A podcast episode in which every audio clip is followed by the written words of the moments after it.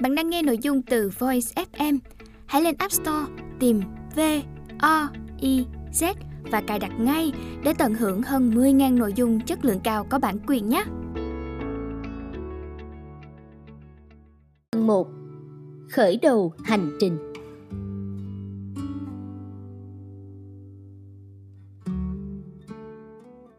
Vũ trụ đang mở rộng cửa, chờ đón bạn hòa nhập vào.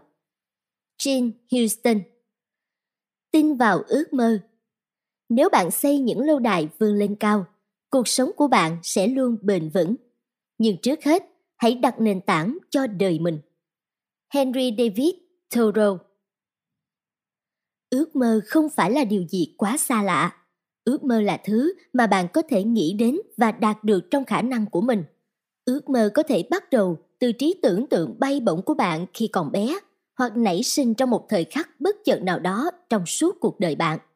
Ước mơ cũng có thể xuất hiện khi bạn đứng ở ngã rẽ của cuộc đời và không còn muốn đi theo con đường quen thuộc nữa. Ước mơ có thể đến vào lúc bạn không trông đợi nhất, nhưng lại giúp bạn tìm thấy câu trả lời cho những vấn đề nan giải. Và đôi khi, ước mơ là một điều gì đó rất phi thực tế và thậm chí là không thể nào xảy ra được. Nói đến ước mơ, tôi thường nghĩ đến lời bà Tiên nói với cô bé Alice trong câu chuyện vùng đất thần tiên. Một khi cháu không tin tưởng vào ước mơ của mình, thì ước mơ đó sẽ không bao giờ trở thành hiện thực. Hãy dành mỗi ngày nửa giờ đồng hồ để nghĩ và thực hiện ước mơ của cháu về những điều mà mọi người cho rằng không thể nào xảy ra được. Thế nhưng, dù có trở thành hiện thực hay không, thì ước mơ vẫn có thể thay đổi cuộc đời của bạn bằng chính những tác động tích cực của nó. Một khi đã xác định được ước mơ thật sự của mình, đồng thời tin tưởng nó, bạn sẽ tập trung toàn bộ tâm sức vào việc thực hiện hóa nó. Khi đó, bạn sẽ tìm thấy ý nghĩa thật sự của cuộc sống, cũng như tin yêu cuộc đời hơn. Câu chuyện về nhà tạo mẫu tóc nổi tiếng thế giới John English là một minh chứng thuyết phục về sức mạnh của ước mơ. John sinh ra và lớn lên từ một khu nhà ổ chuột ở London. Gia đình John nghèo đến mức cha cậu phải luôn cắt tóc cho các anh em cậu. Được cắt tóc ở tiệm là ước mơ của John suốt thời niên thiếu. Thế rồi, vào một buổi chiều nọ, John vụt chạy ra khỏi nhà khi cha đang cắt tóc cho cậu. Cuối cùng, cha đã phải đưa John một ít tiền và bảo cậu đi cắt tóc ở tiệm. Đó là lần đầu tiên trong đời John được một người thợ chuyên nghiệp cắt tóc cho và nó đã thay đổi cuộc đời cậu mãi mãi. Lúc về nhà, cậu cứ nhìn ngắm mãi hình ảnh của mình trong gương. Khoảnh khắc đó đã khiến John thay đổi ước mơ của mình, quyết tâm trở thành nhà tạo mẫu tóc chuyên nghiệp. Cậu xin giúp việc cho một tiệm cắt tóc nhỏ, sau đó được học nghề và cuối cùng đã tạo nên tên tuổi lẫy lừng trong làng tạo mẫu tóc thế giới về sau. Trong khi đó với tôi, ước mơ bắt đầu xuất hiện một cách rõ nét khi tôi nhận thấy mình phải tạo ra bước ngoặt mới cho cuộc đời mình. Suốt nhiều năm nay, tôi làm cho một công ty tổ chức sự kiện, lên chương trình cho các hội nghị hội thảo. Ngày nào cũng vậy, công việc của tôi bắt đầu từ 8 giờ sáng và kết thúc vào lúc 5 giờ chiều. Nhiều lúc tôi cảm thấy nhàm chán và tự hỏi đâu là điều mình thực sự khao khát. Câu trả lời đến với tôi một cách nhanh chóng. Tôi muốn trở thành nhà văn Tôi viết ước mơ của mình lên một tờ giấy nhỏ và dán nó lên bàn làm việc. Thế rồi một ngày, Marcy đồng nghiệp và cũng là bạn thân của tôi, đã tình cờ nhìn thấy mảnh giấy đó và ngỏ ý muốn hợp tác cùng tôi. Sự tình cờ này đã mang chúng tôi đến với nhau để biến ước mơ của cả hai thành hiện thực. Sau khi lên kế hoạch cụ thể, chúng tôi gọi điện cho Jack Canfield và hỏi liệu ông có thực hiện một số bộ sách dành cho phụ nữ không. Nhận được sự ủng hộ của Jack, chúng tôi bắt tay vào thực hiện các ý tưởng của mình. Mọi thứ trở nên rõ ràng hơn và 16 tháng sau, cuốn sách Chicken Soup for the Woman Shore đã ra đời trong sự chào đón của nhiều người. Hai tháng liền, nó đã nằm trong danh mục những cuốn sách bán chạy nhất theo bình chọn của thời báo New York với hơn một triệu bản đã bán hết ngay trong lần xuất bản đầu tiên. Khi ước mơ thực sự bắt nguồn từ khát khao bỏng cháy và bạn sẵn lòng bắt tay vào việc thực hiện nó, thì khi đó điều kỳ diệu chắc chắn sẽ xảy ra. Marcy và tôi đã làm việc cật lực cho cuốn sách đầu tiên. Chúng tôi vừa dành thời gian để viết sách, vừa phải làm những công việc cũ để đảm bảo thu nhập. Chúng tôi phải cố gắng sắp xếp thời gian hợp lý để có thể trao đổi công việc với nhau thuận tiện nhất. Dù gặp nhiều khó khăn, nhưng cả hai đều hiểu ý nghĩa và giá trị của công việc mình đang làm. Từ những trải nghiệm của bản thân, tôi hiểu được rằng chính những bước đi nhỏ sẽ tạo nên số phận cho cuộc đời mỗi người. Hãy theo dõi câu chuyện của Christine Horner, tiến sĩ y khoa, để hiểu thêm về sức mạnh của ước mơ. Hãy lập ra các kế hoạch lớn và vươn tới tầm cao mới bằng chính những nỗ lực không ngừng của mình.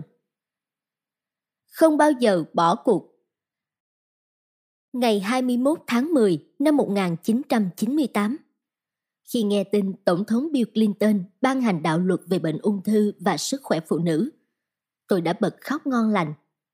Lúc đó, tôi đã nói với mẹ mình dưới suối vàng rằng Chúng ta đã làm được điều đó rồi, mẹ ạ. À. Để đạo luật này được thông qua, nhóm chúng tôi đã mất 5 năm ròng đấu tranh không mệt mỏi và vượt qua rất nhiều thử thách. Đạo luật này được thông qua đồng nghĩa với việc những người phụ nữ bị bệnh ung thư vú sẽ được các công ty bảo hiểm thanh toán khoản viện phí. Cả lần phẫu thuật đầu tiên lẫn lần phẫu thuật thẩm mỹ tái tạo ngực tiếp theo. Vào những năm đầu của thập niên 90, hầu hết các công ty bảo hiểm đều không đồng ý chi trả cho lần phẫu thuật thứ hai của bệnh nhân. Giờ đây, với đạo luật mới ban hành này, các bệnh nhân có thể phục hồi lại ngoại hình của mình mà không cần phải lo lắng quá nhiều về vấn đề tiền nong. Mọi chuyện bắt đầu vào mùa thu năm 1991. Khi đó, tôi chính thức mở phòng phẫu thuật thẩm mỹ ở vùng Cincinnati. Trở thành bác sĩ phẫu thuật thẩm mỹ là ước mơ của tôi từ bé. Và với phòng phẫu thuật này, tôi đã biến ước mơ đó thành hiện thực. Tôi tin với tay nghề của mình, tôi hoàn toàn có đủ khả năng để giúp đỡ các bệnh nhân tìm thấy niềm vui trong cuộc sống. Trong quá trình làm việc của mình, tôi đặc biệt có ấn tượng với nhóm bệnh nhân nữ bị ung thư vú. Mẹ tôi cũng là một thành viên trong nhóm bệnh nhân này. Vào một ngày đầu tháng 10 năm 1993, một bệnh nhân khoảng 30 tuổi hỏi tôi rằng liệu cô ấy có phẫu thuật thẩm mỹ ngực của mình được không? Tất nhiên là tôi trả lời được. Sau đó, tôi giúp cô ấy thực hiện các giấy tờ liên quan đến cuộc phẫu thuật bằng cách gửi thư yêu cầu được chi trả chi phí phẫu thuật đến hãng bảo hiểm Indiana Medicaid. Thế nhưng, hãng bảo hiểm này từ chối với lý do không thể thực hiện được. Nghĩ rằng có nhầm lẫn gì đó, tôi lại viết thư một lần nữa và câu trả lời tôi nhận được cũng không có gì thay đổi. Không những thế, họ còn khuyên tôi không nên nghĩ đến việc điên rồ này nữa. Tất nhiên, tôi cảm thấy bị xúc phạm và phản đối lại quyết định này. Tôi biết, việc từ chối này xuất phát từ quyền lợi của chính bản thân họ. Tôi hiểu rằng quá trình phẫu thuật sẽ kéo dài và số tiền chi trả cho nó chắc chắn sẽ không nhỏ. Hơn ai hết, tôi hiểu rõ nỗi đau mà các bệnh nhân của mình đang phải gánh chịu, cả những tổn thương về mặt thể chất lẫn tinh thần. Cuối cùng, tôi quyết định khởi kiện công ty bảo hiểm Indiana Medicaid. Với chứng cứ thuyết phục cùng những tranh luận sắc sảo của mình, tôi đã thắng trong vụ kiện đó. Nhưng thắng lợi này không mang tính triệt để bởi vì nó chỉ áp dụng cho riêng ca phẫu thuật đó mà thôi. Nếu muốn thực hiện những ca phẫu thuật tương tự, tôi sẽ phải lặp lại hành trình đó, cũng như sẽ tốn rất nhiều thời gian, tiền bạc. Điều tồi tệ nhất là lúc này, các hãng bảo hiểm tư nhân bắt đầu liên minh với nhau để chống lại những vụ kiện cáo của tôi. Lý do họ đưa ra là những cuộc phẫu thuật như thế này không giúp ích gì cho bệnh nhân, cũng như việc tái tạo các bộ phận cơ thể vốn dĩ chẳng còn chức năng là điều không cần thiết. Khi đọc được quan điểm nhẫn tâm đó, tôi đã thề rằng từ nay, bất cứ người phụ nữ nào muốn được phẫu thuật thẩm mỹ ngực sau khi điều trị bệnh ung thư vú cũng sẽ được công ty bảo hiểm chi trả. Tôi lên kế hoạch cho một dự định táo bạo để đòi quyền lợi cho các bệnh nhân của mình nói riêng và tất cả bệnh nhân ung thư vú nói chung. Dù không chắc cuộc đấu tranh của mình sẽ ra sao, nhưng tôi tin rằng một khi làm theo sự mách bảo của lương tâm thì nhất định mình sẽ đạt được mục tiêu. Đó thực sự là một cuộc đấu tranh gian khó và mạo hiểm. Nhưng điều đáng kinh ngạc là trong suốt quá trình đấu tranh, tôi luôn nhận được rất nhiều sự hỗ trợ cần thiết và hữu ích. Những sự giúp đỡ này đôi khi đến rất tình cờ, nằm ngoài sự mong đợi của tôi. Chẳng hạn, tôi hiểu rằng để kiến nghị của mình được thông qua thì nhất định nó phải được sự bảo trợ của Thượng nghị sĩ Ted Kennedy. Một tuần sau, tại một hội nghị y học cấp bang, tôi gặp một bác sĩ phẫu thuật đến từ Boston – Ông đã nói với tôi rằng Tôi đang chuẩn bị phẫu thuật cho thượng nghị sĩ Ted Kennedy vào tuần tới. Bà có muốn tôi hỏi giúp về việc nhờ ông ta đứng ra bảo lãnh cho kiến nghị của bà không? Nhưng đúng lúc đó, dự án chăm sóc sức khỏe quốc gia của Tổng thống Bill Clinton bị thất bại. Nó khiến cho việc đấu tranh của tôi gặp rất nhiều khó khăn. Có lúc tưởng chừng không thể vượt qua. Trước tình thế đó, tôi quyết định tham gia vào những cuộc phẫu thuật thẩm mỹ do các tổ chức từ thiện tài trợ. Sự nhiệt tình của tôi đã được đền đáp và nhiều bang đã thông qua đạo luật này. Nhưng đó không phải là thắng lợi cuối cùng. Nếu không được quốc hội thông qua, thì thành công ở các tiểu bang như thế này cũng chẳng có ý nghĩa gì cả. Tuy nhiên, cũng trong thời gian đó, một đạo luật khác về chăm sóc sức khỏe cộng đồng được thông qua. Nó đã tạo tiền đề cũng như củng cố niềm tin để tôi đấu tranh đến cùng. Đang lúc tôi tràn đầy hy vọng như vậy, thì một bi kịch xảy đến với tôi. Mẹ tôi đã qua đời sau 15 năm chiến đấu với căn bệnh ung thư. Khát vọng cuối cùng của mẹ đã tiếp thêm sức mạnh cho tôi. Tôi bắt đầu triển khai một dự án mới có tên là dự án hỗ trợ giải phẫu thẩm mỹ. Dự án này là cách để tôi tưởng nhớ người mẹ quá cố của mình. Dần dần, những nhận thức chính trị của tôi trở nên sâu sắc hơn. Tôi hiểu rằng đã đến lúc mình phải đạt được thắng lợi cuối cùng. Nhưng để làm được điều này, tôi cần phải gặp được Tổng thống Bill Clinton. Bằng những mối quan hệ của mình, tôi được một thành viên trong Ủy ban Thương mại Liên bang giúp đỡ để đến Washington gặp Tổng thống. Trước khi cuộc gặp gỡ diễn ra, tôi dự liệu những khó khăn mà mình có thể phải đối mặt. Thế nhưng, trái với dự đoán của tôi, buổi trò chuyện với Tổng thống đã diễn ra hết sức cởi mở. Cuối buổi, Tổng thống đã hỏi Bà nghĩ sao nếu tôi đề nghị bà làm việc trong cơ quan lập pháp chuyên về chăm sóc sức khỏe cộng đồng? Ba ngày sau, tôi lại được mời đến gặp Tổng thống ở Cincinnati. Tôi trình bày với Ngài về ý nguyện của mình và nhận được lời hứa giúp đỡ của Ngài. Từ đây, cánh cửa thuận lợi bắt đầu mở ra. Bản dự thảo được gửi đến Quốc hội vào năm 1997. Dù phải mất thêm gần 2 năm chờ đợi nữa, nhưng cuối cùng mọi chuyện đã kết thúc tốt đẹp. Tôi chia sẻ khoảnh khắc tuyệt vời này với mẹ và tin rằng ở nơi suối vàng, mẹ cũng đang rất hạnh phúc. Nhưng không dừng lại ở đây, tôi biết những thử thách lớn vẫn đang chờ mình phía trước. Bệnh ung thư ngày càng trở nên phổ biến. Làm thế nào để ngăn ngừa hoặc sớm phát hiện được nó? Tôi quyết định cắt giảm một phần thời gian thực hiện các cuộc phẫu thuật để tham gia giảng dạy và tuyên truyền về các tác nhân gây bệnh cũng như cách để có một cuộc sống khỏe mạnh. Và sau tất cả những gì trải qua, tôi hiểu được rằng khi chúng ta thật sự muốn đóng góp sức mình cho cuộc sống thì không gì có thể ngăn cản được ta. Khi đó, hãy tin rằng cả thế giới này sẽ ủng hộ bạn và tất cả những gì chúng ta cần làm là lắng nghe thông điệp từ chính trái tim mình. Hãy để mọi chuyện xảy đến tự nhiên. Tôi chưa bao giờ nghĩ mình phải làm điều đó như một công việc. Christian Louboutin Bắt đầu từ năm lên 7, tôi đã xác định được nghề nghiệp tương lai của mình, trở thành một nhà diễn thuyết chuyên nghiệp. Mỗi buổi chiều, tôi thường tập trung bọn trẻ con trong xóm lại, xếp thành những hàng dài rồi diễn thuyết cho chúng nghe. Thế rồi vào năm lớp 8, tôi được biết đài truyền hình địa phương có một câu lạc bộ mang tên là 4H. Câu lạc bộ này đang tổ chức một cuộc thi thuyết trình về đề tài chăm sóc thú nuôi.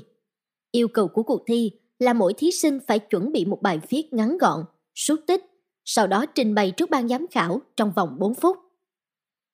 Ồ, cuộc thi này có vẻ thú vị đây. Tôi nghĩ thầm. Tôi quyết định tham gia cuộc thi và đạt được thắng lợi ngay trong lần đầu tiên đó. Năm sau, tôi tham gia thêm một cuộc thi tương tự ở cấp bang và một lần nữa lại gặt hái thành công. Có thể nói, đối với tôi, việc thuyết trình trước đám đông là một điều hết sức tự nhiên, giống như việc con người ta hít thở vậy. Thế nhưng, điều đáng tiếc là tôi đã không nhận ra đâu là thời điểm mình nên sống với niềm say mê. Chính vì thế, tôi đã đánh mất nó. Ca sĩ Diver Primo từng nói, những món quà của cuộc sống thường ở ngay trước mắt ta, và đó là lý do tại sao ta bỏ lỡ nó. Diver sinh ra và lớn lên trong một gia đình có truyền thống âm nhạc ở Đức. Ngay khi còn nhỏ, cô đã được học đàn vĩ cầm cổ điển và dương cầm. Thế nhưng, Diver cho biết cô chưa bao giờ tìm thấy niềm vui trong âm nhạc cho đến khi phát hiện ra thể loại cùng phong cách âm nhạc mà mình thật sự yêu thích. Diver cho rằng điều mà mỗi chúng ta nên làm là phải hiểu được giá trị của những thành công đến từ sự nỗ lực không mệt mỏi của mình. Rất nhiều người đã đánh mất niềm đam mê của mình chỉ vì không ý thức được điều này. Trường hợp của tôi là một minh chứng. Như tôi đã nói, trước khi đến với nghề diễn thuyết và viết lách hiện tại, tôi đã mất 10 năm dài làm kế toán cho một công ty tổ chức sự kiện. Dĩ nhiên, lĩnh vực kế toán cũng có một vài khía cạnh mà tôi yêu thích. Chẳng hạn như tính chính xác, sự cân bằng, ăn khớp giữa các con số. Thế nhưng, vào một buổi sáng nọ, tôi thức giấc trong tâm trạng chán chường và tự hỏi. Mình đang làm công việc gì vậy? Tôi cảm thấy nhàm chán với công việc kế toán hàng ngày của mình. Cuộc sống của tôi thiếu vắng ngọn lửa nhiệt tình lẫn cảm xúc. Và tôi biết rằng điều mình nên làm lúc này là phải vượt lên chính mình, tạo ra bước ngoặt mới trong đời mình. Tôi nhớ về ước mơ thuở bé của mình. Tôi nhớ lại những cuộc thi hùng biện trên đài truyền hình. Tôi nhớ lại khoảnh khắc mình đọc diễn văn tốt nghiệp đại học. Tôi quyết định phải quay lại lĩnh vực truyền thông. Và mục tiêu xa hơn là lập một công ty truyền thông của riêng mình. Quyết định này thật sự đã mang đến cho tôi những cảm xúc hết sức mới mẻ. Và cho đến nay, tôi vẫn cảm thấy rất hạnh phúc với nghề diễn thuyết chuyên nghiệp này. Có thể nói, tôi là một trong số ít những người may mắn trong công việc nói riêng và cuộc sống nói chung. Theo một cuộc nghiên cứu, có đến 80% người Mỹ không thực sự yêu thích công việc hàng ngày của họ. Họ làm việc đơn thuần chỉ để kiếm sống. Nếu bạn cũng như tôi, cũng may mắn có được niềm đam mê trong công việc, thì hãy cố gắng tận dụng và phát huy nó. Hãy nắm bắt những cơ hội mà cuộc sống mang đến cho bạn và sống có trách nhiệm với chính ước mơ của mình. Hãy sử dụng thời gian hợp lý và đem lại niềm vui, hạnh phúc cho người khác bằng cách quan tâm đến cuộc sống của họ. Rất nhiều người trong chúng ta không nhận ra sự khác biệt và độc đáo của bản thân mình. Họ chạy theo số đông mà quên rằng mỗi người là một phiên bản hoàn toàn khác lạ và không bao giờ trùng lập. Diver từng nói, Tôi chưa bao giờ thấy con chim nào cố gắng bay đẹp hơn hoặc hót hay hơn những gì mà chúng bẩm sinh có được. Quả thật, chỉ có loài người chúng ta mới cố tìm cách sống khác đi so với những gì mình có. Câu chuyện của Vicky Edmond dưới đây sẽ giúp bạn hiểu rõ hơn về vấn đề này. Những hạt giống tâm hồn Tôi sinh ra trong một gia đình rất nghèo. Cha tôi là một người cộc cằn, nát rượu và thường xuyên ngược đãi mẹ con tôi. Ký ức tuổi thơ của tôi chỉ có đòn roi của cha và sự cam chịu của mẹ. Sau một trận đòn của cha, tôi đã thuyết phục mẹ trốn đi. Trước sự nài nỉ của tôi, mẹ đã đồng ý. Chúng tôi đến sống ở một thành phố khác và bắt đầu cuộc sống mới của mình từ đây. Thế rồi vào một ngày cuối năm 1988, nhận thức của tôi bỗng nhiên thay đổi sau khi nghe tin về vụ sóng thần ở Jamaica. Tôi muốn làm một điều gì đó để giúp đỡ những trẻ em may mắn sống sót sau trận sóng thần khủng khiếp ấy. Tôi đăng ký tham gia vào chương trình tình nguyện của một tổ chức phi chính phủ và lên đường đến đó. Cho đến bây giờ, tôi vẫn nhớ cảm giác của mình khi lần đầu tiên mang thức ăn và quần áo đến cho các em. Việc làm này giúp tôi nhận thức rõ hơn cảm giác của mình, đồng thời trở nên mạnh mẽ và can đảm hơn. Sau khi trở về từ Jamaica, tôi quyết định tập hợp những bài thơ mình đã viết trước đó thành một tập và đem xuất bản. Đó là bài thơ tôi đã viết khi mới 11 tuổi và đang cố gắng vượt qua những bão tố trong gia đình. Khi đó, bố mẹ tôi không cho phép chị em tôi bày tỏ suy nghĩ và tình cảm của mình. Chúng tôi không được phép trò chuyện tâm tình với nhau ở nhà và vì thế những trang giấy trở thành nơi tôi chia sẻ tất cả những cảm nghĩ của mình. Vào thời điểm này, tôi đã viết trên 8.000 bài thơ. Thế nhưng, tôi chưa bao giờ chia sẻ nó với ai, thậm chí ngay cả chồng mình. Tập thơ đầu tiên của tôi mang tên Inside Voice, những tiếng vọng bên trong, đã thay tôi bày tỏ tất cả những suy nghĩ, cảm xúc dồn nén bấy lâu. Tôi biết có thể nó sẽ phá vỡ sự bình yên và thay đổi cách sống của gia đình tôi trong tương lai. Dù có đôi chút lo lắng về vấn đề độc giả, nhưng tôi biết nỗi lo sợ sâu xa nhất của chính mình là phản ứng của các thành viên trong gia đình. Và thực tế là một vài người đã hết sức tức giận khi đọc được tập thơ của tôi. Sau khi một chương trình truyền hình lấy ý tưởng từ một bài thơ của tôi được phát sóng, người cô của tôi đã gọi điện mắng nhiếc mẹ tôi và cho rằng tôi đã nói sai sự thật về gia đình mình. Điều này cũng không có gì khó hiểu bởi không ai trong họ hàng của tôi biết được những chuyện đã xảy ra trong gia đình tôi trước kia. Để bên vực tôi, mẹ đã phải nói ra tất cả những sự thật mà bà đã cố tình chôn giấu bấy lâu cho cô tôi nghe. Tôi nhận ra rằng nếu cứ tiếp tục giữ yên lặng thì những điều bị giữ kín ấy có thể sẽ giết chết tâm hồn và cảm xúc của mình. Một năm sau, tôi xuất bản tập thơ thứ hai với nhan đề You to the Dark, quen với bóng tối. Tập thơ viết về những vết thương lòng cùng nỗi cô độc của tôi. Sau đó, tôi gửi một vài cuốn đến cuộc vận động quyên góp sách cho tù nhân. Thế rồi vài tuần sau đó, một người phụ nữ đã gọi điện cho tôi. Bà giới thiệu bà đang làm việc tại nhà tù thanh thiếu niên ở địa phương. Công việc của bà là cố gắng giúp các em lấy lại sự cân bằng tâm lý. Dù đã rất cố gắng, nhưng tất cả những gì bà nhận được chỉ là thái độ bất hợp tác của các em. Sau đó, bà ta đã đọc cho các em nghe những bài thơ của tôi. Cô biết không? Bà kể. Các em đã ngồi yên lắng nghe tôi đọc thơ. Rồi một vài em đã bật khóc. Những điều cô viết trong thơ cũng chính là những suy nghĩ và cảm xúc của các em. Bà nhờ tôi đến nói chuyện trực tiếp với các em và tôi đã đồng ý. Tôi viết lại những bài thơ này cho phù hợp hơn với đối tượng độc giả mới của mình. Trong vòng 12 tuần, tôi đã viết xong tập thơ thứ ba với nhan đề Confinement. The thing we keep locked up inside. Sự giam cầm, những thứ chúng ta chôn chặt trong lòng. Tất cả những bài thơ trong tập này xoay quanh một đề tài. Hãy chia sẻ những bí mật riêng tư của mình để có thể có được một cuộc sống tốt đẹp. Tôi mang tập sách này đến trung tâm trị liệu cho những thiếu niên nghiện ma túy hoặc có những hành vi lệch chuẩn. Trong vòng 13 tuần lễ, tôi đã làm việc với hàng ngàn người, từ người lớn cho đến thành thiếu niên, từ những người phụ nữ bị bạo hành trong gia đình cho đến các em nhỏ trộm cắp. Trong quá trình tiếp xúc, họ đã mang đến cho tôi nhiều kinh nghiệm thú vị và đầy kinh ngạc. Một lần, tôi làm việc với một nhóm trẻ em có hoàn cảnh đặc biệt tại một trung tâm giáo dục cộng đồng. Đa số các em đều xuất thân từ những con phố nghèo và đã từng phạm tội. Mỗi tuần, chúng tôi gặp nhau 4 tiếng đồng hồ, từ 10 giờ sáng đến 2 giờ chiều thứ bảy, để nhận thức ăn và sinh hoạt tập thể. Trước khi qua cửa, các em đều phải giao nộp tất cả những thứ có thể là hung khí. Dù biết sẽ không được nhận lại, nhưng các em đều rất vui vẻ giao nộp. Sau khi thực hiện chương trình này, tỷ lệ thành thiếu niên phạm tội tại địa phương đã giảm 53%, một con số đáng kể. Tôi cũng đưa những hoạt động của mình vào các trường khác trong bang.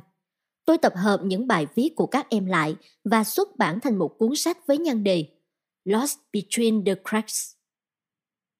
Sau này, tôi phát hiện ra rằng không chỉ trẻ em đường phố mới mang trong lòng những tâm sự u uất. Tại trường học của con trai tôi, một nhóm học sinh lớp 8 đã gửi đến tôi những bài thơ viết về tâm sự của các cháu. Tâm sự của học sinh trung học này đã mang đến cho tôi nhiều bài học quý giá. Tôi hiểu rằng nếu người lớn chúng ta thật sự quan tâm đến suy nghĩ và cảm xúc của các em thì tự bản thân các em sẽ hình thành và biết nuôi dưỡng những hạt giống tốt đẹp trong tâm hồn mình. Và tôi đã làm được điều đó với các cậu con trai của mình. Lucas Cậu con trai lớn rất khỏe mạnh, sống bao dung và đầy tự tin. Lucas tham gia ban nhạc ở trường, sáng tác những ca khúc vui tươi và được nhiều người yêu mến. Trong khi đó, cậu con trai thứ hai, Ian, thì thường không đủ kiên nhẫn trong việc viết lách.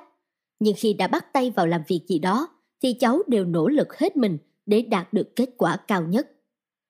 Đối với tôi, cuộc sống thật sự chỉ bắt đầu từ khi tôi biết hình thành cho mình suy nghĩ. Tôi ước gì mỗi người đều có thể làm một điều gì đó. Và khi tôi trả lời được câu hỏi, tôi có thể làm gì? Tôi đã tìm thấy sứ mệnh của mình khi tham gia hoạt động tình nguyện cứu trợ cho hàng trăm trẻ em kém may mắn ở Jamaica. Giờ đây, dù không còn đủ thời gian để thực hiện tất cả những dự định của mình, nhưng tôi vẫn thường xuyên nói với những người mà tôi có dịp tiếp xúc. Bạn không cần chứng minh cho tôi thấy bạn là đột bỏ đi. Tất cả chúng ta đều mang trong mình những thứ thực phẩm và dược phẩm vô giá dành cho những ai đang trong cơn tuyệt vọng. Mỗi lần nhìn thấy một ai đó, tôi luôn tự hỏi, loại dược phẩm nào đang tiềm ẩn nơi họ và loại thực phẩm nào họ đang muốn được chia sẻ với tất cả chúng ta. Tôi tin những điều này có thể làm thay đổi cả cuộc đời của một ai đó. Và nếu điều này xảy ra thì với tôi nó cũng tự nhiên như hơi thở.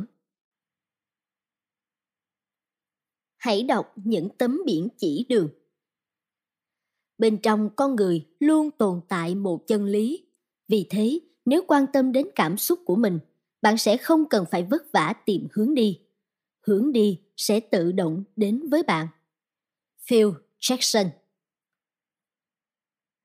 Cách đây không lâu, tôi có một buổi nói chuyện thú vị với cậu con trai 20 tuổi của mình về chuyện hẹn hò và yêu đương. Con tôi nói, Mẹ ạ, à, con đang chờ đợi một cô gái có thể đem lại cho con cảm xúc yêu thương thật sự.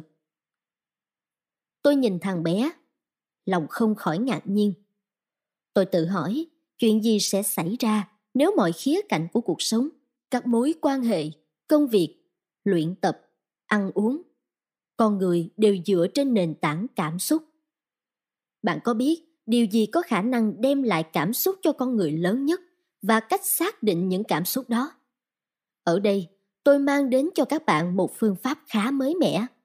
Đó là hãy đọc những tấm biển chỉ đường của cảm xúc. Đây là một trong những cách thức tuyệt vời có thể giúp bạn nhận ra mình thuộc về nơi nào. Nó đặc biệt tỏ ra hữu ích khi bạn không thể nhớ được những ký ức tuổi thơ của mình. Những tấm biển chỉ đường vốn là phản ứng của bạn đối với những người xung quanh hay trước các vấn đề xảy ra trong cuộc sống. Chúng phản ánh suy nghĩ, tính cách hoặc những mối bận tâm của bạn. Giả sử bạn có một thần tượng và rất ngưỡng mộ người đó, nhưng đã bao giờ bạn tự hỏi tại sao mình lại ngưỡng mộ họ như vậy chưa? Có phải họ đã truyền cho bạn lòng dũng cảm hay tài năng và sự thành công của họ khiến bạn nể phục? Bạn có muốn mình trở thành một người như thế không? Nếu cùng lúc bạn nhận được 5 tờ quảng cáo về những cuộc hội thảo có liên quan đến nhiều lĩnh vực khác nhau, thì bạn sẽ tham dự buổi hội thảo nào? Tại sao bạn lại quyết định như vậy? Có phải vì cuộc hội thảo đó liên quan đến nghề nghiệp yêu thích của bạn lâu nay? Nếu câu trả lời của bạn là đúng, thì đây chính là bước đi đầu tiên cho con đường nghề nghiệp mới mẻ của bạn sau này. Trong câu chuyện dưới đây, Janet Bray Atwood sẽ mang đến cho chúng ta những hiểu biết sâu sắc về giá trị của cảm xúc. Hiện nay, công việc của cô là giúp người khác tìm thấy cảm xúc chân thật của họ bằng cách hướng họ quan tâm đến những tấm biển chỉ đường của chính mình. Trước khi đến với câu chuyện của Janet, tôi sẽ giới thiệu cùng các bạn một vài nét về cuộc đời cô. Khi còn nhỏ, Janet sống trong tình yêu thương bao la của mẹ. Nhưng khi Janet lên bảy, thì mẹ cô lâm vào cảnh nghiện rượu cô bé cảm thấy bơ vơ trong chính ngôi nhà của mình. Vào tuổi thiếu niên, Janet nghiện ma túy. 17 tuổi, cô bị lạm dụng tình dục. Thế nhưng, Janet không bao giờ có thái độ buông xuôi trước cuộc sống. Sở dĩ cô làm được như vậy là vì cô luôn chú tâm tới những tấm biển chỉ đường của cảm xúc. Janet thường ví rằng cảm xúc giống như những chiếc lông ngỗng dẫn chúng ta đến với số phận và cuối cùng mang chúng ta trở về nhà. Chuyện của cô miêu tả cách thức để khám phá ra được cảm xúc thật của mình và làm thế nào để cảm xúc ấy mang lại cho cô một cuộc sống trọn vẹn. Ngọn đèn vẫn sáng. Năm lên tám, Tôi thường nằm trên giường đợi mọi người trong nhà đi ngủ hết. Một mình trong căn phòng tối, tôi bắt đầu thoát khỏi thế giới thực bên ngoài và đi vào thế giới hình ảnh của riêng mình. Dưới ánh đèn nơi góc phố, tôi hình dung ra mình trong vai trò một diễn viên nổi tiếng, xinh đẹp và có hàng ngàn người hâm mộ. Trở thành diễn viên tài năng là ước mơ lớn nhất của tôi suốt thời niên thiếu. Lúc đó, tôi rất mong được tham gia vào đội kịch ở trường, nhưng bố mẹ lại không cho phép. Đến khi họ đồng ý thì tôi đã không còn muốn điều đó nữa. Con đã quá lớn để có thể trở thành diễn viên rồi, bố mẹ à. Tôi nói, quả thật tôi đã quá lớn so với độ tuổi của một diễn viên tiềm năng. Khi trưởng thành, tôi tìm kiếm một việc làm ổn định để có thể tự chăm lo cho mình. Tôi đã đọc các mục rao vặt trên báo với những câu hỏi như Công việc này có nặng nhọc không? Mình sẽ được trả bao nhiêu tiền? Năm 1981, tôi bắt đầu công việc ở một công ty bảo trì kỹ thuật ở San Jose, California. Ở đây, chúng tôi làm việc theo yêu cầu của khách hàng qua điện thoại. Trong khi các đồng nghiệp của tôi luôn bận biểu trao đổi với các khách hàng, thì điện thoại của tôi lại chẳng mấy khi reo. Mỗi lần nhìn lên bảng chấm công, tôi đều cảm thấy chán nản và thất vọng về công việc và về chính bản thân mình. Đa số các đồng nghiệp trong công ty đều là bạn của tôi. Đó là một thuận lợi nhưng cũng là thử thách đối với tôi. Trong khi đa số họ là những người có tư duy kỹ thuật và thích hợp với nghề kỹ sư, thì tôi lại có năng khiếu nói chuyện hoặc tham gia vào hoạt động trong lĩnh vực nghệ thuật. Và tôi biết mình không thật sự thích hợp ở vai trò một công nhân kỹ thuật. Một ngày nọ, tôi biết đến một khóa học mang tên Bí quyết để thành công và quyết định đăng ký tham dự. Phụ trách khóa học là một cô giáo trẻ tên là Debra. Tôi rất ấn tượng với cách thức giảng dạy của cô và vô cùng thích thú trước những kiến thức mới mẻ mà mình tiếp thu được. Về tầm quan trọng của việc tìm kiếm cảm xúc, về cách thức quản lý thời gian hay cách đề ra mục tiêu cho công việc. Nhưng cuộc sống của cô mới thật sự khiến tôi cảm phục. Debra luôn sống thật với cảm xúc của mình. Con người cô toát lên vẻ tự tin và hạnh phúc rạng người. Tôi hiểu, sở dĩ Debra có được tâm thế đó là vì cô thường xuyên giúp đỡ người khác bằng cả sự hiểu biết sâu sắc lẫn hơi ấm của tình yêu thương. Debra đi rất nhiều nơi trên thế giới, làm những việc cô yêu thích bằng tất cả nhiệt huyết của mình. Debra dạy chúng tôi rằng khi không có được điều mình mong muốn như những người xung quanh, hãy vượt lên lòng ganh tị bằng cách tự nhủ. Hãy làm điều gì đó vì mình. Tôi thực hiện theo lời khuyên này và cố gắng làm chủ bản thân trước những điều không hay của cuộc sống. Kết thúc khóa học, Debra nhờ tôi chở ra sân bay. Lúc ngồi chờ ở sân bay, cô hỏi tôi. Ước mơ của bạn là gì vậy, Janet? Tôi đáp. Tôi rất vui khi cô hỏi tôi câu này, Debra ạ. Ước mơ của tôi là trở thành nhà diễn thuyết thành công nhất thế giới. Vì thế, hoặc bây giờ cô nhận tôi làm trợ lý, hoặc tôi sẽ chiếm vị trí của cô trong tương lai. Vừa lúc đó, nhà ga thông báo chuyến bay của Debra chuẩn bị cất cánh. Debra ôm tôi chào tạm biệt rồi bước nhanh vào bên trong. Có thể đây là lần cuối cùng mình gặp cô ấy. Tôi nghĩ thầm và một ý tưởng lóe lên trong đầu. Làm cách nào mình có thể thuyết phục Debra nhận mình nhỉ? Tôi đặt ra cho mình một kế hoạch cụ thể. Tôi biết trong vài tháng tới, Debra sẽ giảng dạy ở New York, Boston và thủ đô Washington. Bằng mọi giá, tôi phải có mặt ở tất cả các thành phố này và ngồi ở hàng ghế đầu tiên để nghe Debra giảng. Chắc chắn khi trông thấy tôi, Debra sẽ biết rằng đề nghị của tôi thật sự rất nghiêm túc. Điều duy nhất khiến tôi lo nghĩ lúc này là chi phí cho những chuyến đi. Tối hôm đó, tôi tìm đến một người bạn cũ của mình. Chúng tôi ngồi với nhau suốt buổi tối hôm đó. Tôi thành thật kể cho cô ấy nghe về mục đích sống cùng những kế hoạch sắp tới của mình. Dù thật sự mà nói, tôi vẫn chưa hình dung mình sẽ bắt đầu như thế nào. Sáng hôm sau, cô bạn mang đến cho tôi một hộp quà. Cô nhìn tôi mỉm cười. Chúc mừng Giáng sinh. Tôi tròn mắt ngạc nhiên khi nhìn thấy món quà mà cô ấy tặng mình. Gần như toàn bộ chi phí cho các chuyến đi sắp tới của tôi đã được cô ấy chuẩn bị sẵn. Tôi cảm động đến mức không thốt nên lời. Cuối cùng, tôi cảm ơn cô và hứa sẽ sớm hoàn lại số tiền này. Tôi tham gia đầy đủ các khóa học của Debra. Vào buổi học cuối cùng ở Washington, cô đến bên tôi và nói Có vẻ như tôi không thể không nhận cô làm trợ lý rồi. Thôi được, cô có thể bắt đầu làm việc chỗ tôi từ ngày mai. Đó là cách tôi thực hiện ước mơ của mình. Nhưng kỳ diệu với tôi hơn cả lại chính là điều tôi chiêm nghiệm được sau nhiều lần ngồi ở lớp học của Debra. Tôi biết một điều gì đó quan trọng hơn sẽ xảy ra trong tương lai. Cùng với Debra, tôi bắt đầu đi khắp thế giới để giúp mọi người khám phá ra cảm xúc của họ bằng chính lòng nhiệt huyết của mình. Thỉnh thoảng, tôi viết một vài bài nhạc để tặng cho người thân, bạn bè. Thay vì trở thành diễn viên, tôi đã làm được một điều lớn lao hơn, đó là đứng trước hàng ngàn người để giúp họ khám phá ra cảm xúc thật của họ. Tôi quyết định gắn bó lâu dài với các trung tâm giáo dục cộng đồng và những cô nhi viện, vì biết đây là những nơi cần đến sự đóng góp của mình nhiều nhất.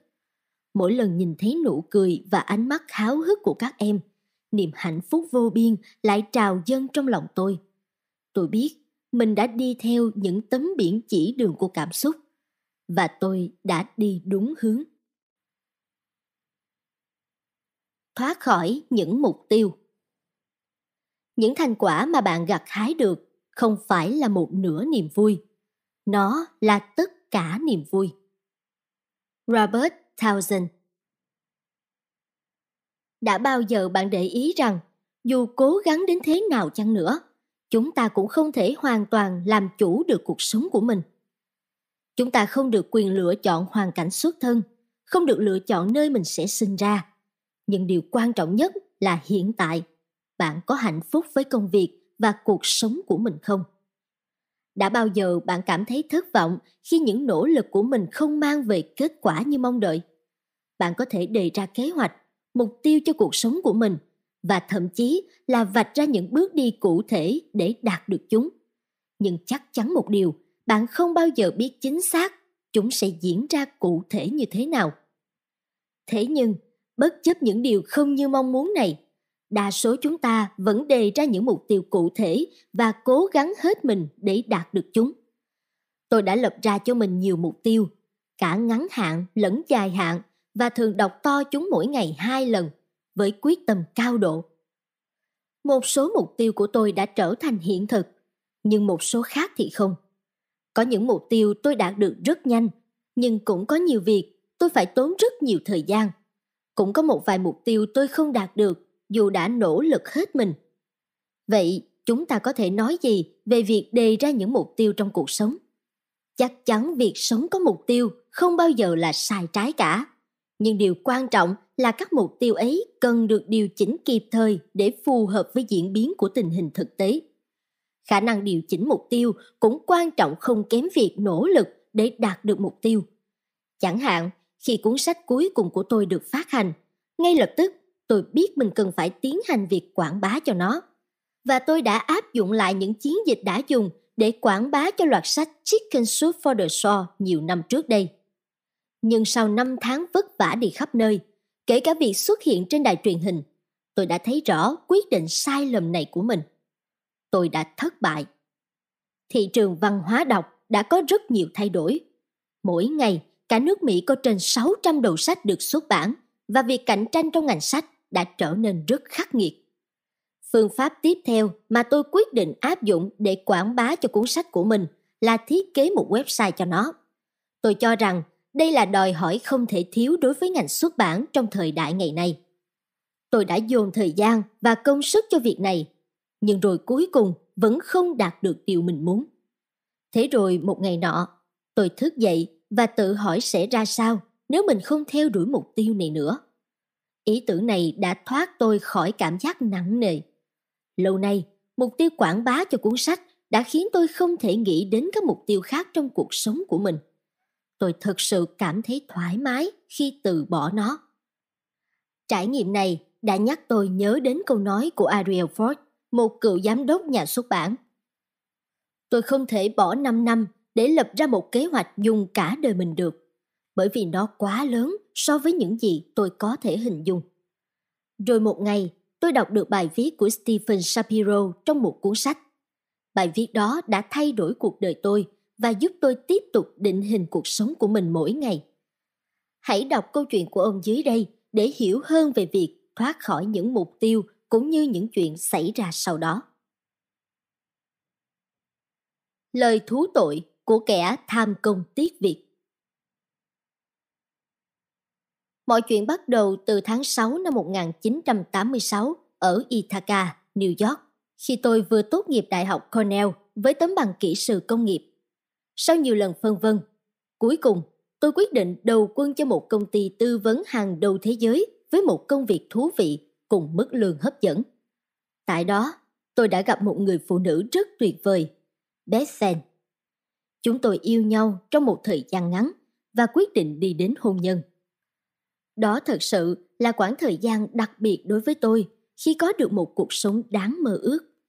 Công việc ổn định, hôn nhân hạnh phúc. Nhưng rồi, chính những mục tiêu mà tôi đề ra trong công việc nói riêng và cuộc sống nói chung đã khiến tôi mất đi tất cả. Dự án đầu tiên của tôi ở thành phố New York là phát triển một hệ thống máy tính sử dụng công nghệ mới mà chưa qua thử nghiệm. Dự án này đòi hỏi phải đầu tư thật nhiều thời gian và tâm sức. Những chuyến công tác dài ngày và liên tục khiến tôi thật sự mệt mỏi. Hầu như ngày nào tôi cũng phải làm việc từ 9 giờ sáng cho đến tận 2 giờ sáng ngày hôm sau. Trước tình hình đó, tôi quyết định nghỉ lại luôn ở công ty. Tôi lao vào công việc, giải quyết tất cả những vấn đề phức tạp ở công ty. Thành công trong công việc trở thành mục tiêu số một của tôi lúc bấy giờ. Thời gian tôi dành cho em ngày càng ít đi. Chúng tôi chỉ gặp nhau vào mỗi cuối tuần. Điều tệ hại là mỗi khi gặp cô ấy, tôi lại luôn tỏ ra mệt mỏi. Tôi dần nhận ra những bất ổn trong gia đình mình. Rồi cuối cùng, điều tôi không chờ đợi nhất đã xảy đến. Anne quyết định ly hôn. Đây thật sự là cú sốc đối với tôi. Một mình trong căn phòng trống, tôi nhận ra những sai lầm của mình. Nhưng mọi thứ đã quá muộn. Dù cố lãng tránh thực tế, thì cuối cùng tôi cũng phải tự đánh giá lại những mục tiêu trong đời mình. Tôi nhận ra rằng mục tiêu công việc đã khiến tôi làm việc một cách quay cuồng và trở thành cái cớ để tôi lãng tránh cuộc sống thực. Tiền bạc và những danh vọng ảo đã khiến tôi quên mất mình còn có một cuộc sống với nhiều vấn đề phức tạp cần lưu tâm. Tôi tự hỏi, mình thật sự mong muốn điều gì lúc này? Điều đầu tiên tôi thấy mình cần phải làm là thay đổi và sắp xếp lại cuộc sống của mình. Tôi giảm bớt thời gian cho công việc, tạm ngưng các dự án và tham gia các hoạt động yêu thích. Chẳng hạn chơi kèn saxophone trong ban nhạc ở địa phương. Mục tiêu cân bằng giữa công việc và sở thích đã chiếm vị trí ưu tiên trong cuộc sống của tôi. Hiện tại, tôi đang làm việc trong một môi trường khô khan và thiếu cảm xúc. Theo yêu cầu của các cổ đông, tôi sẽ tham gia vào một dự án lớn nhằm cải tổ toàn bộ công ty. Kết quả của dự án này có thể khiến hơn một ngàn người mất việc làm.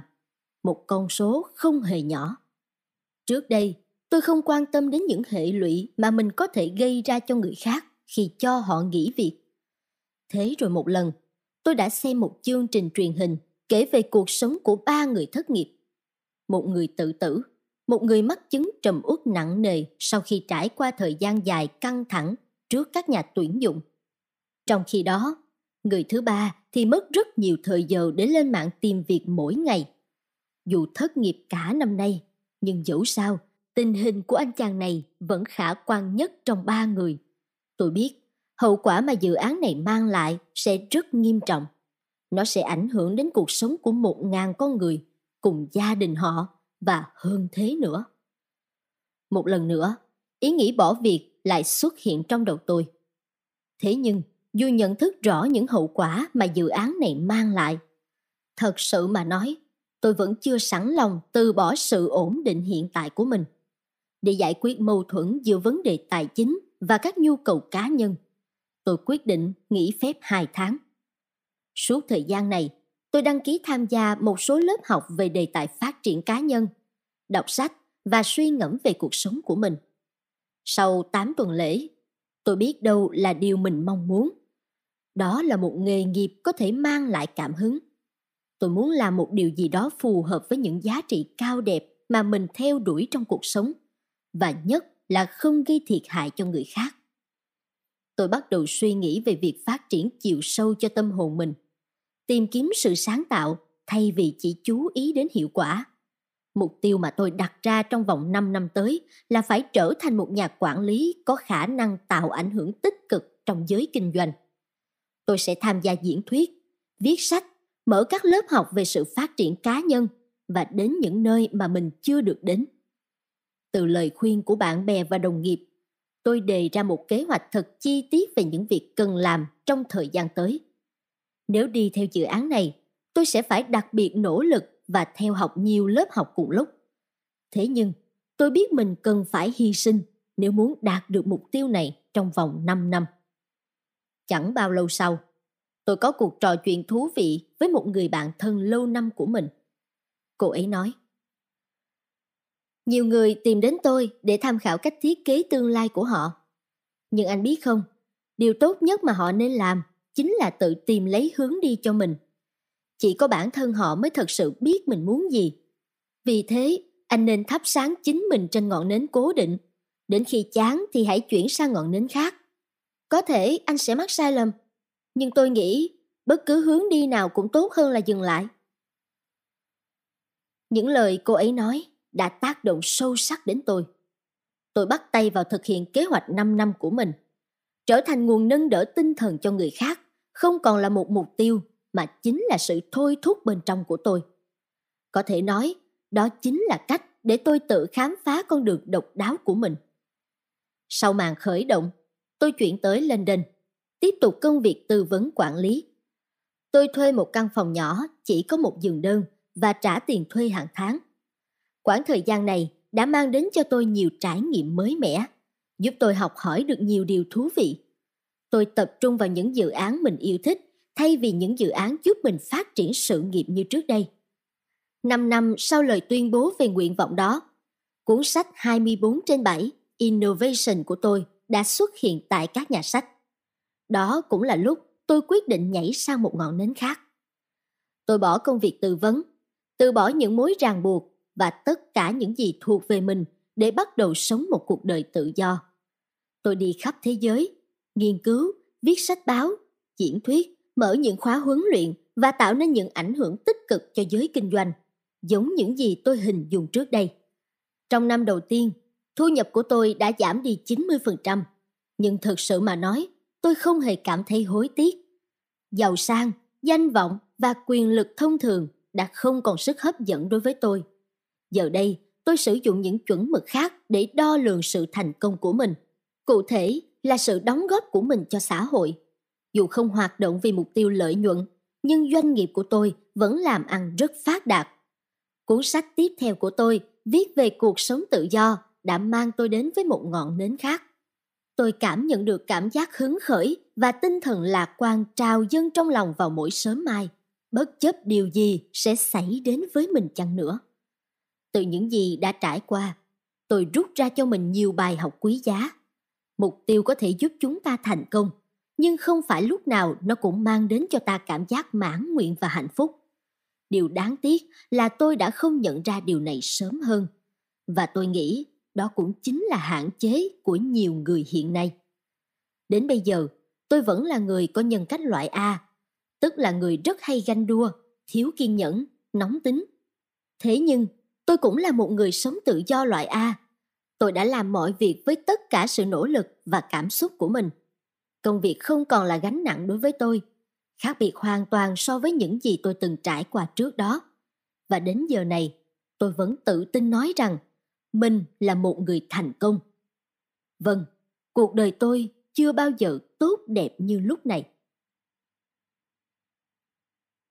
Nỗ lực làm nên sự khác biệt. Hãy nghĩ rằng mọi thứ sẽ được hoàn thành một cách tốt đẹp và rồi bạn sẽ tìm thấy cách để hoàn thành chúng. Abraham Lincoln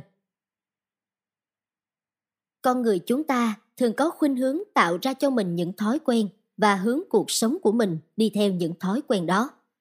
Tất nhiên, điều đó chẳng có gì sai trái khi mà những thói quen này có thể đem đến cho chúng ta cảm giác về một cuộc sống ổn định và an toàn. Thế nhưng, khi chúng lặp đi lặp lại liên tục, cuộc sống của bạn sẽ trở nên nhàm chán và đánh mất sự phong phú vốn có. Sẽ tuyệt vời biết bao nếu chúng ta biết vượt lên những giới hạn thường ngày, thoát khỏi vùng an toàn để sống một cuộc đời mạo hiểm. Tôi từng có một người bạn không dám tập bơi vì rất sợ nước. Thế nhưng, khi bước qua tuổi 40, anh quyết định đi học bơi. Không những vượt qua nỗi sợ hãi và tính ù lì bấy lâu của mình, anh còn có cơ hội cảm nhận được cảm giác thú vị khi hòa mình trong làn nước mát, đồng thời cải thiện thể chất. Điều đó cho chúng ta thấy rằng, đôi khi những niềm vui trong cuộc sống không thể gõ cửa tâm hồn chúng ta được. Chỉ vì những thói quen và niềm tin cũ kỹ, thiếu thuyết phục ở mỗi người. Thỉnh thoảng, chúng ta nghe thấy những tiếng nói phát ra từ bên trong. Mình không muốn nghĩ về những thứ mà mình không muốn làm. Và cả lời đáp vọng lại. Tại sao lại không chứ? Cảm giác sợ hãi và thói quen ngại thay đổi đã chi phối chúng ta, khiến ta không còn muốn cố gắng vươn tới những điều mới mẻ hoặc đổi mới tầm nhìn của mình. Cố gắng làm một thứ gì đó khác đi, có thể giúp chúng ta thay đổi cuộc sống nhàm chán, cũ kỹ. Hãy tự nhủ với chính mình rằng, nếu cứ tiếp tục sống như trước đây, thì chẳng bao giờ ta có cơ hội trải nghiệm cuộc sống thật sự cả. Trong khi đó, cuộc sống vốn ẩn chứa rất nhiều điều thú vị và biến đổi không ngừng. Quyết định mình đang cố gắng làm một điều gì đó khác biệt, đồng nghĩa với việc bạn đang mở ra cho mình một con đường mới. Nơi óc sáng tạo của bạn có thể phát huy một cách tối đa. Hãy đến với câu chuyện của michael murphy để hiểu rõ hơn về vấn đề này. Những bài học từ việc tạo dựng ngôi nhà.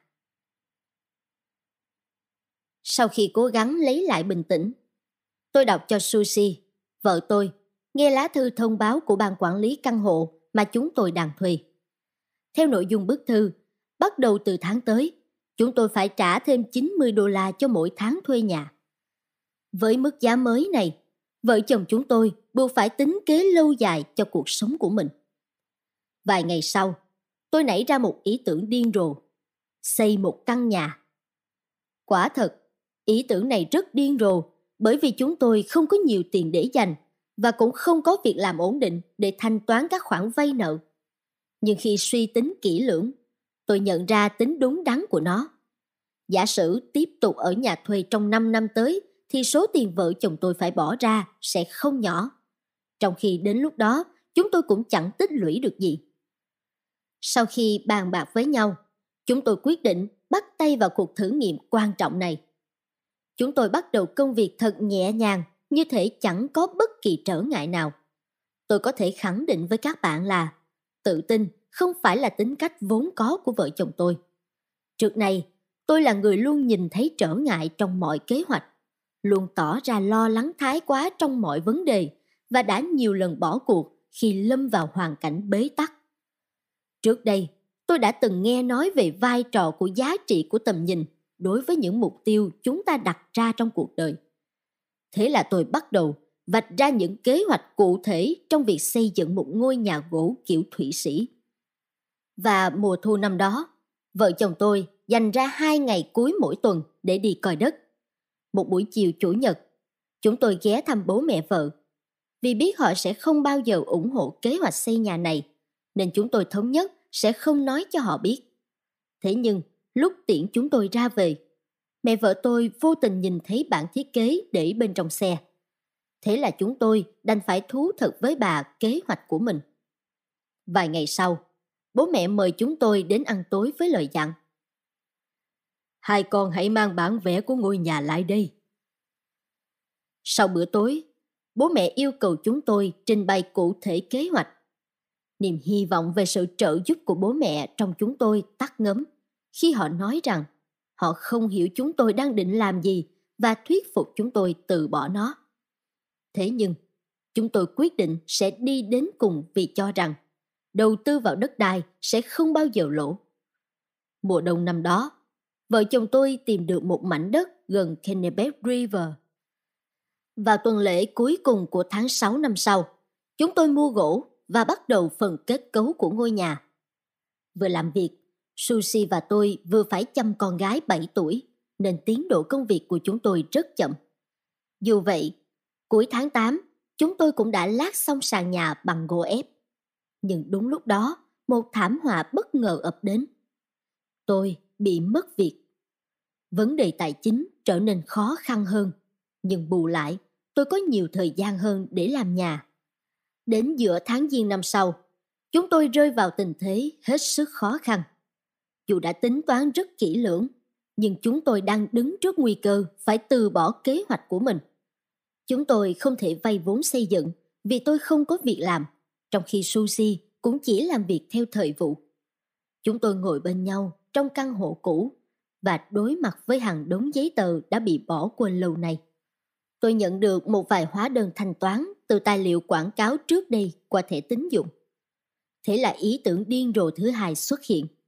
Chúng tôi có thể vay tiền qua thẻ tín dụng, sau đó làm xong nhà rồi cho thuê để trả cho những khoản vay. Ý tưởng này có thể sẽ khiến chúng tôi vỡ nợ, nhưng ngoài nó ra, chúng tôi không còn giải pháp nào khác. Mặc dù đây là lần đầu tiên mạo hiểm, nhưng cả hai vợ chồng tôi đều quyết tâm sẽ làm xong ngôi nhà mơ ước của mình.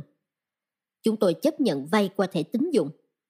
Khi thời tiết trở nên ấm áp hơn, cũng chính là thời điểm chúng tôi bắt đầu lại.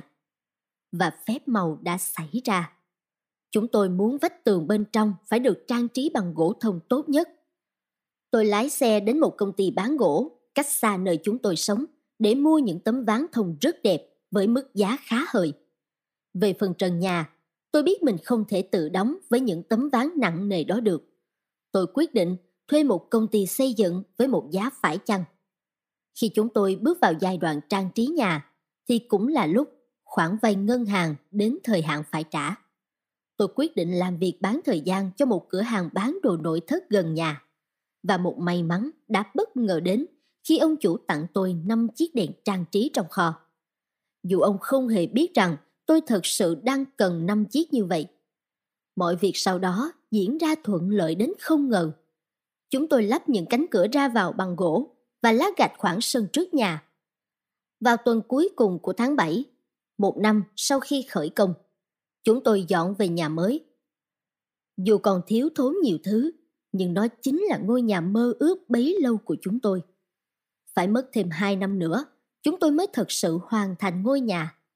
Việc làm nhà đã giúp tôi hiểu rằng mình có thể làm cuộc sống của bản thân trở nên phong phú và thú vị hơn khi dám chấp nhận mạo hiểm. Giảm bớt một mối lo, tôi quyết định trở lại trường học và đăng ký vào ngành mình yêu thích bấy lâu. Nhiều người đã hỏi Sushi và tôi rằng liệu có khi nào chúng tôi cảm thấy hối tiếc vì việc ước mơ có được ngôi nhà đã khiến chúng tôi phải vất vả quá sức như vậy? Câu trả lời của chúng tôi là không. Chính việc bắt tay vào thực hiện ước mơ đó đã giúp tôi học hỏi được rất nhiều điều. Bạn có thể làm được những gì mình muốn nếu có lòng quyết tâm và một ý chí vững vàng. Và một khi đã có đủ quyết tâm, bạn có thể vượt qua mọi trở ngại của cuộc sống một cách dễ dàng. Tư duy toàn cầu Dù thích hay không, chúng ta cũng đang sống trên hành tinh này.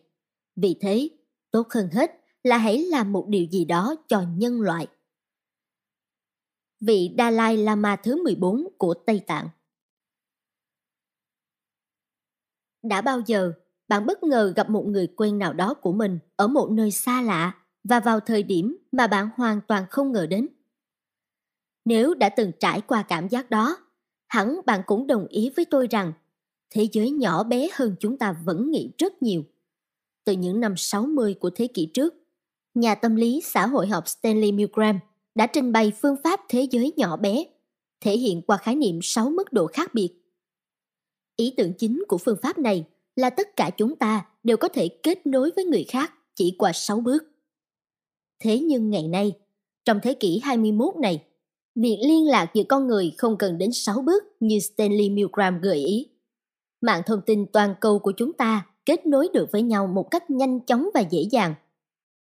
Trong thế giới đa chiều, mọi thứ trở nên rất rõ ràng, bất chấp những khác biệt về văn hóa và những xung đột về chính trị đang diễn ra hàng ngày. Có thể ví, mỗi chúng ta như một tế bào thần kinh đang đánh thức bộ não toàn cầu. Dù nhiều hay ít, thì tất cả những suy nghĩ và hành động của chúng ta đều có khả năng ảnh hưởng đến người khác. Và dù thích hay không, khái niệm người công dân toàn cầu đã và đang tác động đến nhiều người. Vậy chúng ta, những công dân toàn cầu, sẽ làm gì để đối phó với những thách thức đang xảy đến? Trước hết, mỗi người cần phải ý thức được rằng thế giới là một mái nhà chung. Một điều chắc chắn là tất cả các vấn đề xảy ra trong cuộc sống đều có mối liên hệ mật thiết với nhau và ảnh hưởng đến chúng ta. Các cuộc chiến tranh, khủng bố, những thảm họa thiên nhiên, căn bệnh thế kỷ. Có thể bạn cảm thấy nhàm chán với một cuộc sống quá yên ả, thanh bình, nhưng hãy nhớ, đó chính là điều mà những người đang sống trong khói lửa chiến tranh mong ước. Đã bao giờ bạn băn khoăn tự hỏi, liệu mình có thể làm gì để thế giới này trở nên tốt đẹp hơn? Tất nhiên, bạn không cần phải đi du lịch khắp thế giới hay tham gia vào một tổ chức quốc tế nào đó thì mới có thể trở thành người công dân toàn cầu và góp phần tạo nên sự khác biệt cho thế giới. Hãy bắt đầu từ chính nơi bạn đang sống. Hãy bắt đầu từ chính ngôi nhà của bạn. Với những hoạt động tốt đẹp nho nhỏ mỗi ngày, chẳng hạn như giúp đỡ một ai đó, làm sạch môi trường sống quanh mình, bạn đã góp phần cho làm thế giới này trở nên tốt đẹp hơn. Một nghiên cứu của nhà khoa học Nhật Bản, tiến sĩ Masaru Emoto, đã mang đến cho chúng ta một thông tin rất thú vị. Ngay cả những suy nghĩ của chúng ta cũng có khả năng ảnh hưởng đến cuộc sống của người khác. Tiến sĩ Masaru Emoto đã tiến hành thử nghiệm trên các mẫu cấu trúc tinh thể của nước trước và sau khi cầu nguyện, trước và sau khi phát các loại nhạc vui nhộn và êm dịu, hoặc thử nghiệm với những từ ngữ khác nhau. Kết quả của những lần thử nghiệm này khiến nhiều người hết sức bất ngờ. Sức mạnh từ ngôn ngữ và tư tưởng đẹp dù chỉ được viết ra trên giấy, thật đáng ngạc nhiên. Chúng tạo ra những tinh thể nước tuyệt đẹp. Từ nghiên cứu này của Masaru Emoto, chúng ta có thể đi đến kết luận rằng những hành động và suy nghĩ tốt đẹp dù đơn giản như nói lời cảm ơn cũng có thể ảnh hưởng tích cực đến thế giới mà chúng ta đang sống. Con người luôn lớn lao hơn so với những gì họ vẫn tự nghĩ về mình. Theo đó, ảnh hưởng của họ đối với thế giới cũng rất rộng lớn. Nhà thơ William Blake đã viết Một tư tưởng có thể đổ đầy đến bao la. Trong một bộ phim đề tài môi trường năm 1971, Ted Perry có nói Như chúng ta biết, trái đất không thuộc về con người, mà là con người thuộc về trái đất. Tất cả chúng ta được kết nối với nhau trong một thể thống nhất. Và câu chuyện dưới đây của Mormon Robertson Ward Jr. sẽ giúp chúng ta hiểu rõ về mối liên hệ này. Người công dân toàn cầu Câu chuyện của tình yêu thương Tôi sinh ra và lớn lên trong một thị trấn nhỏ ở Oklahoma. Mặc dù được sống trong một gia đình hạnh phúc, được học hành đàng hoàng, nhưng chẳng hiểu sao, tôi luôn cảm thấy mình không hoàn toàn thuộc về nơi mình đang sống. Từ nhỏ, tôi thường được dạy rằng hãy biết yêu thương và quan tâm đến những người hàng xóm của mình. Nhưng hầu như chưa bao giờ tôi có cơ hội thực hiện lời dạy này. Những người hàng xóm của tôi, những người Mỹ gốc Phi, luôn phải đi làm ở những thị trấn nhỏ khác và chỉ trở về sau một ngày làm việc dài. Thông qua những tờ báo ở trường, tôi nhận thức được các vấn đề tồn tại của xã hội hiện đại và ít nhiều biết đến Tổ chức Liên Hiệp Quốc. Tôi hiểu được tác động tích cực của tổ chức này đối với các quốc gia trên thế giới. Ngay từ nhỏ, tôi đã không thích những thành kiến xã hội, dù dưới bất cứ hình thức nào. Lên trung học, tôi tham gia vào các phong trào bảo vệ quyền công dân, đặc biệt là quyền bình đẳng giới. Thậm chí, tôi còn dẫn đầu một cuộc phản đối chính sách cấm học sinh nữ mặc váy trong thư viện và cắt tóc ngắn. Thế nhưng, bước ngoặt nhận thức của tôi chỉ xảy ra vào năm thứ nhất đại học, khi nhóm chúng tôi tham gia một cuộc hội thảo về đề tài đổi mới tôn giáo trong thế kỷ 20 do Học viện Cờ đốc giáo tổ chức ở Chicago. Buổi hội thảo được tổ chức tại một khu ổ chuột của những người Mỹ gốc Phi. Đó là nơi mà Học viện Cơ đốc giáo đã chọn để thực hiện mô hình mẫu của cộng đồng mới. Trong khi khu Oklahoma của chúng tôi sạch sẽ bao nhiêu, thì ở đây lại bẩn thỉu bấy nhiêu. Nhưng điều khiến tôi ngạc nhiên hơn cả lại chính là những thay đổi diễn ra trong lòng tôi. Chúng tôi đã có buổi thảo luận thú vị với rất nhiều nhà thần học danh tiếng về những vấn đề muôn thuở như siêu nhiên, hiện thực và cả việc kiếm tìm ý nghĩa cuộc sống. Hôm đó, tôi đã học được rằng mỗi chúng ta nên chấp nhận cuộc sống như nó vốn có. Đừng tìm kiếm một thế giới khác, một hoàn cảnh sống khác hoặc những điều kiện khác. Cuộc sống của chúng ta vốn chỉ hoàn hảo như chính bản thân nó. Tôi cảm nhận được những đổi thay kỳ diệu của mình nhằm vươn tới những điều tốt đẹp và hoàn thiện và tôi muốn chia sẻ điều đó với tất cả mọi người. Kết thúc khóa học một tháng ở học viện, tôi nhận ra sứ mệnh của mình. Tôi muốn dành cả cuộc đời mình để tạo nên sự khác biệt cho thế giới, giúp mọi người nhận ra tiềm năng của họ. Từ đó, tôi thường xuyên tham dự các buổi hội thảo và làm việc trong học viện. Cũng tại đây, tôi đã gặp một người phụ nữ tuyệt vời và tìm thấy hạnh phúc của mình. Không chỉ vậy, những ngày tháng này còn giúp tôi nhận ra vẻ đẹp tuyệt diệu của hành tinh này. Đây là lần thức tỉnh thứ hai của tôi. Vào thời điểm đó, Học viện cơ đốc giáo thành lập thêm một phân nhánh mang tính chất thế tục nhiều hơn. Đó là viện nghiên cứu các vấn đề văn hóa. Mục tiêu của viện là giúp con người nhận ra những khả năng tiềm ẩn trong họ để góp phần tạo nên một thế giới công bằng, hòa bình và tràn đầy tình yêu. Một nhóm đồng sự trong viện đã quyết định tổ chức một chuyến đi khắp thế giới nhằm tìm hiểu xem làm thế nào chúng ta có thể mở lòng để tạo nên một cuộc sống tốt đẹp, bao dung, chân thật và phong phú hơn. Tất cả chúng tôi đều muốn tìm hiểu thấu đáo những vấn đề đó. Kế hoạch của chúng tôi khá quy mô, đi vòng quanh thế giới chỉ trong 32 ngày. Trong thời gian ngắn ngủi này, sự thay đổi giữa các nền văn hóa, từ phong tục, khí hậu, địa hình, ẩm thực, ngôn ngữ sẽ giúp chúng tôi thay đổi cảm giác, tâm lý và nhận thức của mình. Và mục đích của chúng tôi trong chuyến đi này là quan sát và tác động đến phần thế giới mà chúng tôi muốn phục vụ. Trong chuyến đi đó, tôi luôn cảm thấy ngạc nhiên khi chứng kiến sự đa dạng của nhiều nền văn hóa lớn, những đại dương bao la, những thành phố đông đúc, những kiến trúc lạ mắt. Đó có thể là cuộc sống huyền bí của người Aztec ở Bắc Mỹ, vẻ đẹp hùng vĩ của điện thờ Shinto, sự pha trộn tuyệt vời giữa các nền văn hóa ở Hồng Kông, vẻ thanh bình của Emerald Buha, cảnh hiến tế trong những đền thờ đạo Hindu.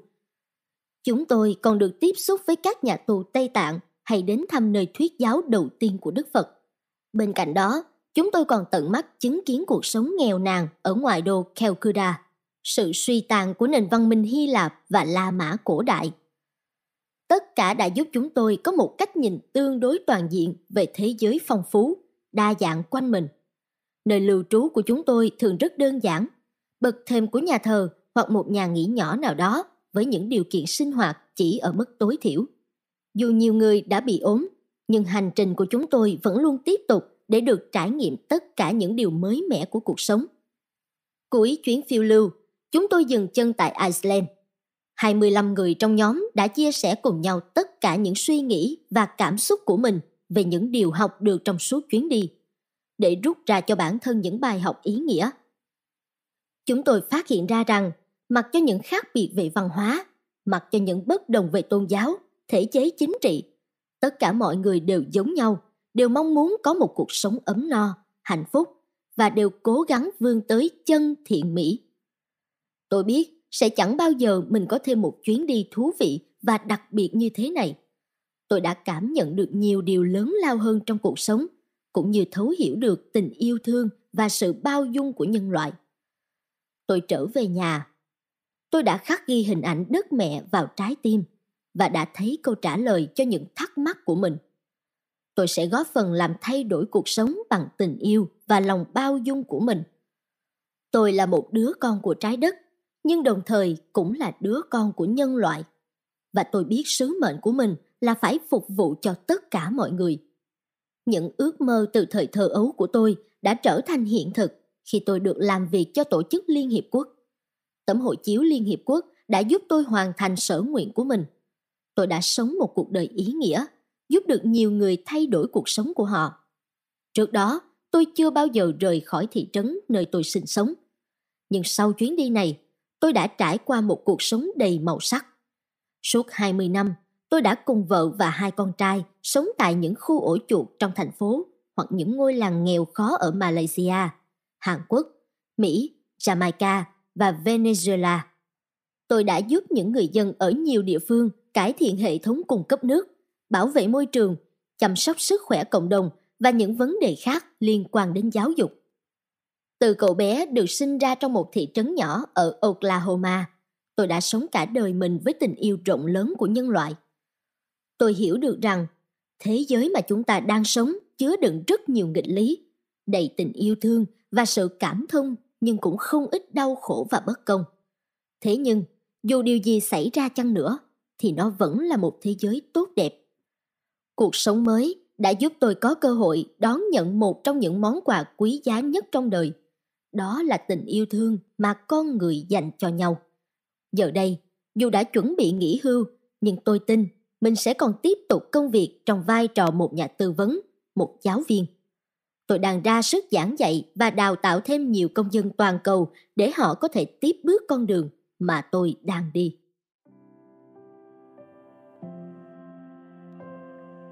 Hết phần 1